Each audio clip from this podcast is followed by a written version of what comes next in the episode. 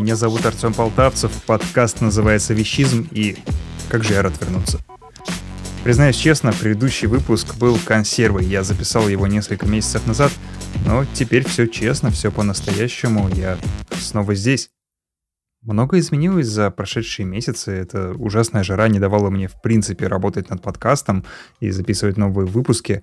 Поэтому я просто взял передышку, и теперь я работаю за новым компьютером, с новыми силами, с чем я себя и вас поздравляю. Новый сезон у нас начинается с разговорной темы, и я решил обсудить с вами снобизм. Почему я решил поговорить про снобизм в подкасте про вещи? Дело в том, что снобами часто становятся люди, которые начали разбираться глубоко в каком-либо предмете. И таких снобов много среди любителей моды, среди любителей часов и, в принципе, интересных редких вещей. Мы сегодня с вами поговорим про фэшн-снобизм, про снобизм любителей моды, но вы держите в голове, что на самом деле это распространяется абсолютно на всех. И самое важное в этой теме — это посмотреть в первую очередь на себя, потому что изнутри снобизм не всегда заметен но зато на него очень хорошо могут указать ваши близкие люди, поэтому если вы вдруг заметили, что вы стали немножечко снобом, ничего страшного, это случается абсолютно со всеми, просто немножечко больше дружелюбия и понимания в сторону новичков. Итак, кто такие фэшн-снобы? Быть может, это хайбисты, которые одеваются только в самые модные бренды, или деним-дрочеры, которым очень нравится японский salvage деним, на самом деле на таком уровне мы не увидим проявления снобизма, просто потому что это все частные случаи. Нет каких-то плохих направлений в моде, которые самые снобские. Есть просто отдельные личности, которые портят представление обо всех. Кстати, по уровню снобизма можно очень хорошо определить качество вот локального комьюнити. Если вы зашли в какое-то сообщество в социальной сети, и там сидят одни высоколобые снобы, то, скорее всего, вам там будет неприятно, и само комьюнити немножечко неприятное, не стоит тратить на него время. На самом деле, какую тематику не возьми, вы наверняка найдете в близком окружении какого-нибудь сноба, который ей увлечен. Почему так получается? Ну, потому что быть снобами — это в нашей человеческой природе. Мы, когда начинаем в чем-то глубоко разбираться, мы ищем себе подобных, основываем закрытое комьюнити, общаемся сами с собой и первое, что нужно сделать, это не пускать в это комьюнити новичков.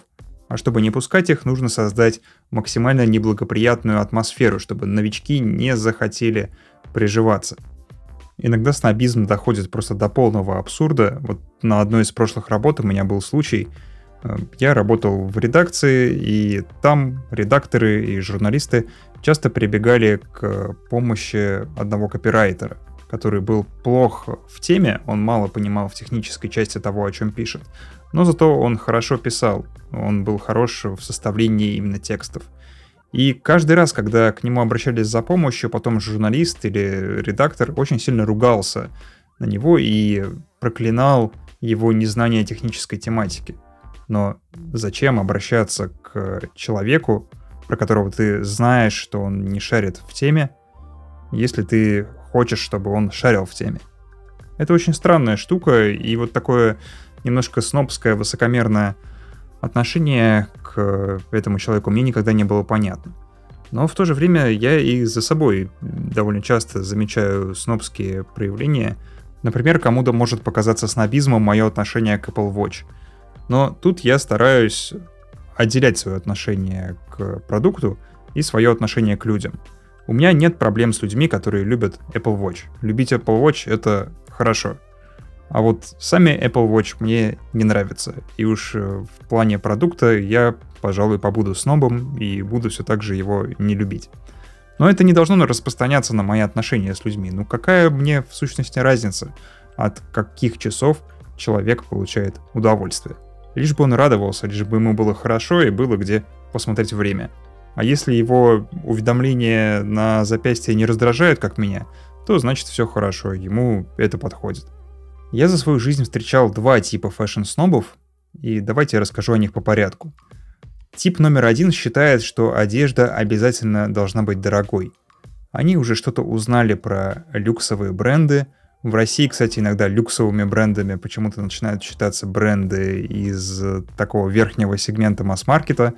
Например, совершенно непритязательный бренд Vans почему-то у нас считается проявлением богатства. Это довольно забавно, но люди вот так думают и начинают покупать только брендовые, только э, вещи определенной марки.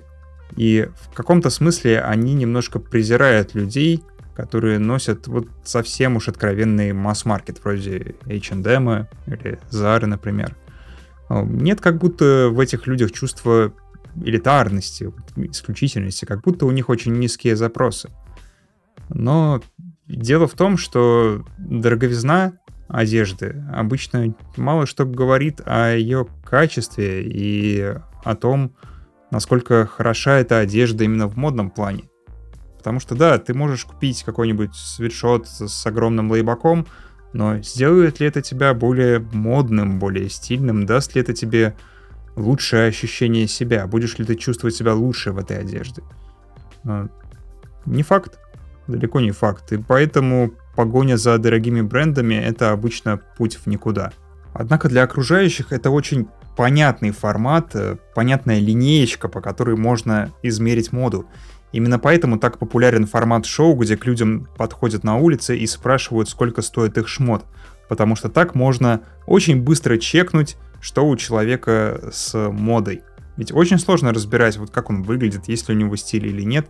Намного проще спросить, сколько это стоит. Сколько стоят твои штаны, сколько стоит твоя куртка.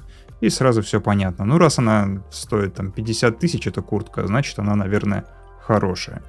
Но, конечно же, нет. И трата денег на одежду — это всего лишь трата денег на одежду. Это никак не делает вас элитой, и уж тем более человеком разбирающимся, и уж точно не дает э, права смотреть на окружающих с высока.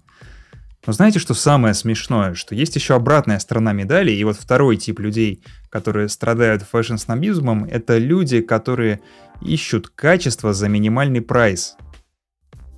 Это может выражаться как в покупках винтажной одежды и одежды секонд-хенд, так и, например, в поиске вечном каких-то малоизвестных брендов, которые не накручивают прайс за счет своей известности, за счет лейбака, а зато сама вещь является очень качественной. Ничего плохого, в принципе, в том, чтобы искать качественные шмотки, нет. Но дело в том, что такие люди обычно начинают презирать тебя, если ты покупаешь известный бренд, когда есть более качественный, Э, и более такой ламповый домашний аналог. И очень часто у таких снобов есть проблемы с крупными компаниями, потому что на самом деле любая крупная компания, у которой есть сложившийся известный бренд, это уже такой огромный конгломерат. Очень мало осталось компаний-одиночек. А раз это конгломерат, значит там и отношение к качеству соответствующее, значит это уже фабричное качество в том плане, что это конвейер. Это вот уже да, даже не фабрика, не мануфактура, это полнейший конвейер. И качество там соответствующее. Но ведь понятное дело, что если компания производит свою продукцию миллионными штук, она просто не может делать не конвейер. Это невозможно. Невозможно делать на семейном предприятии миллион пар джинс в секунду. Так что таких снобов мне тоже сложновато понять. Хотя я понимаю, откуда растут корни у их снобизма. Если в первом случае, да, в случае дорогих вещей, снобизм произрастает из того, что у человека есть деньги, а у большей части его знакомых этих денег нет, то во втором случае у человека уже есть не деньги, у него есть знания, у него есть какая-то экспертиза в вопросе, а у окружающих ее нет. И поэтому человек начинает тихо ненавидеть всех окружающих и чувствовать, что он якобы имеет перед ними огромное преимущество. Но ведь дело в том, что все мы так или иначе эксперты в чем-либо. Я не видел в своей жизни ни одного человека, который был бы абсолютно бестолковым во всем.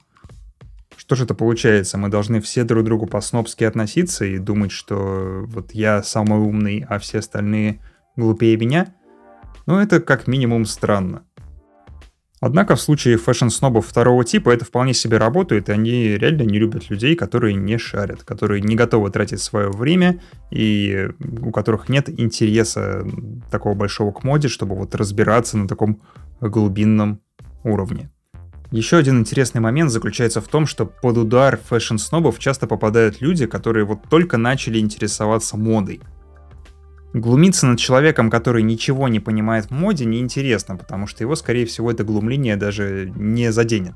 Ну, какой смысл ему слушать эти издевательства, если он никогда о моде не думал и вполне себе про себя знает, что он не модный?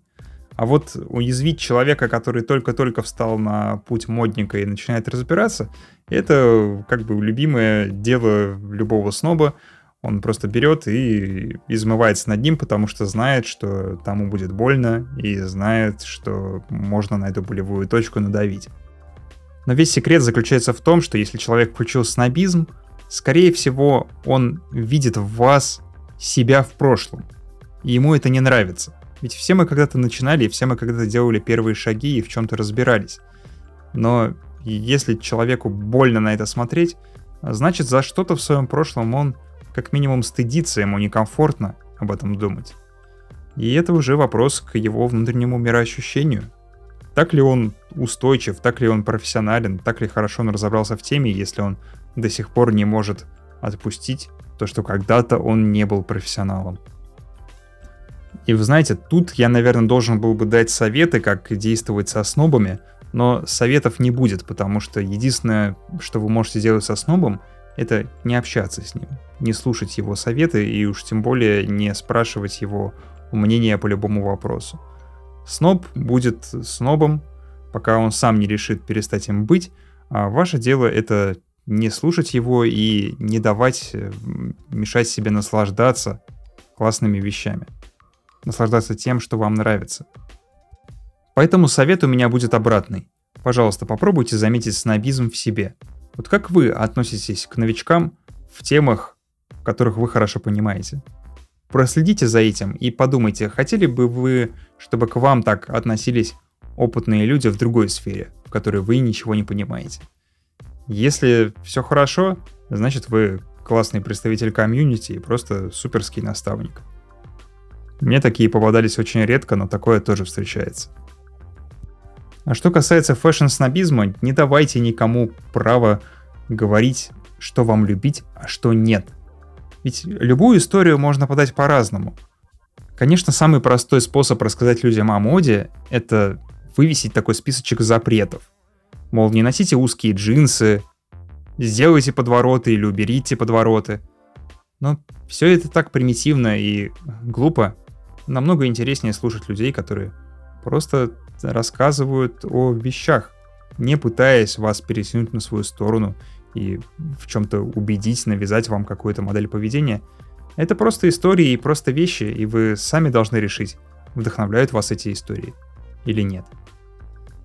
Я все еще очень рад, что я вернулся, и спасибо всем, кто поддерживает подкаст, в том числе и на Патреоне.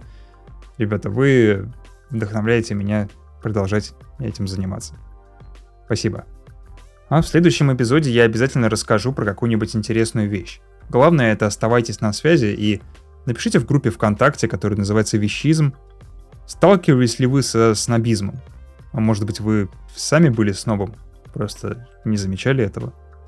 Мне было бы интересно почитать.